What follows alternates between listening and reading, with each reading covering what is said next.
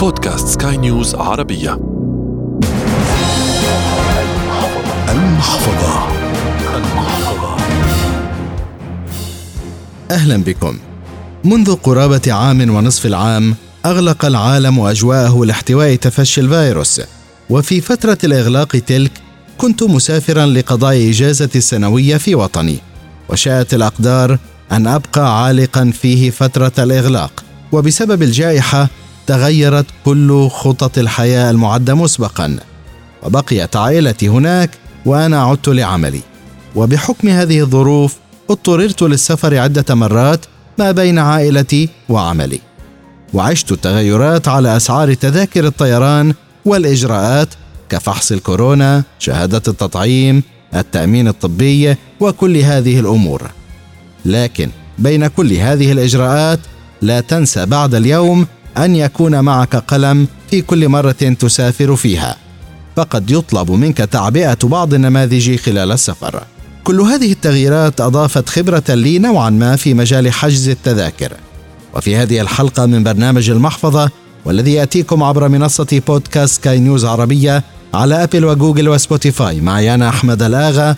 سيكون الطيران بأقل التكاليف حاضرا. وسنتعرف كيف من الممكن أن نسافر دون دفع قرش واحد. فكونوا معنا. قطاع الطيران تضرر كثيرا جراء الجائحة وتشير معظم توقعات المختصين بمجال الطيران إلى أن الانتعاش في مجال الطيران سيعود إلى ظروف ما قبل 2020 في العام المقبل أو بعد ذلك. ومع هذه التوقعات ورد خبر من الممكن أن ينعكس بشكل إيجابي على أسعار التذاكر حسب مختصين. مفاده أن الولايات المتحدة تشهد وفرة من وقود الطائرات لدرجة أن زيادة السفر الجوي الصيف الجاري لا يمكن أن ينقذ السوق. ورغم أن الحركة الجوية في الولايات المتحدة قفزت إلى أكثر من مليوني مسافر يوميا أي حوالي 78% مما كانت عليه صيف عام 2019 ووفقا لإدارة أمن النقل إلا أنه لم تسهم قفزة حركة الطيران كثيرا في تقليل التخمة الهائلة في مخزونات وقود الطائرات التي تستقر عند أعلى مستوى موسمي لها خلال عشر سنوات. وهذه الوفرة من الممكن أن تنعكس على أسعار التذاكر من ناحية تخفيضها حسب محللين. صراحة من بعد الكورونا ما قدرنا نسافر لأنه أسعار التذاكر ارتفعت وإحنا عائلة كبيرة وتكاليف السفر رح تكون مرتفعة جدا. الجانب المادي سيكون الأهم لكل من سيسافر في الفترة المقبلة. ومع غلاء أسعار التذاكر هناك بعض الإجراءات التي يجب اتباعها لتكون التكلفة أقل عليك.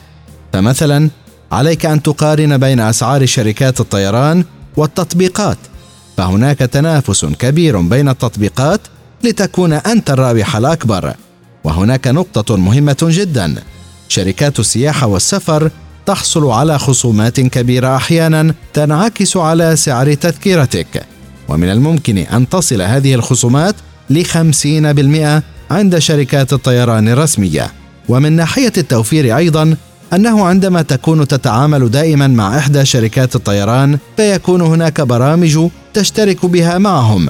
تمنحك خصومات كبيرة على رحلاتك التي تقلع بها معهم. وأيضا من الممكن عندما تقطع مسافات معينة أن يمنحوك تذكرة مجانية.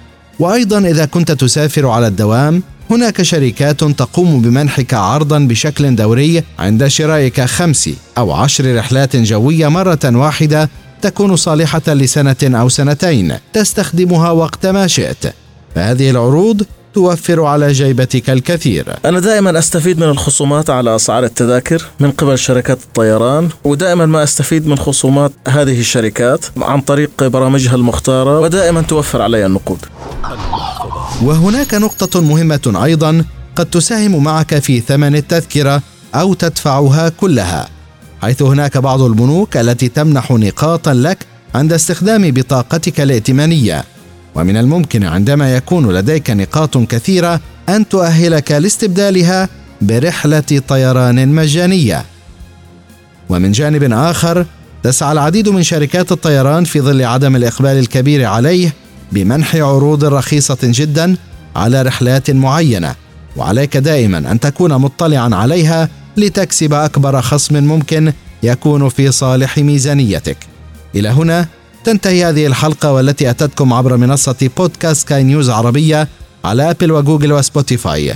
تقبلوا تحيات أحمد الآغا من الإعداد والتقديم وغسان أبو مريم من الإخراج الإذاعي. وبالنهاية أنت أدرى فقرارك بين يديك. ونتمنى لك طيرانا آمنا. إلى اللقاء. المحفظة.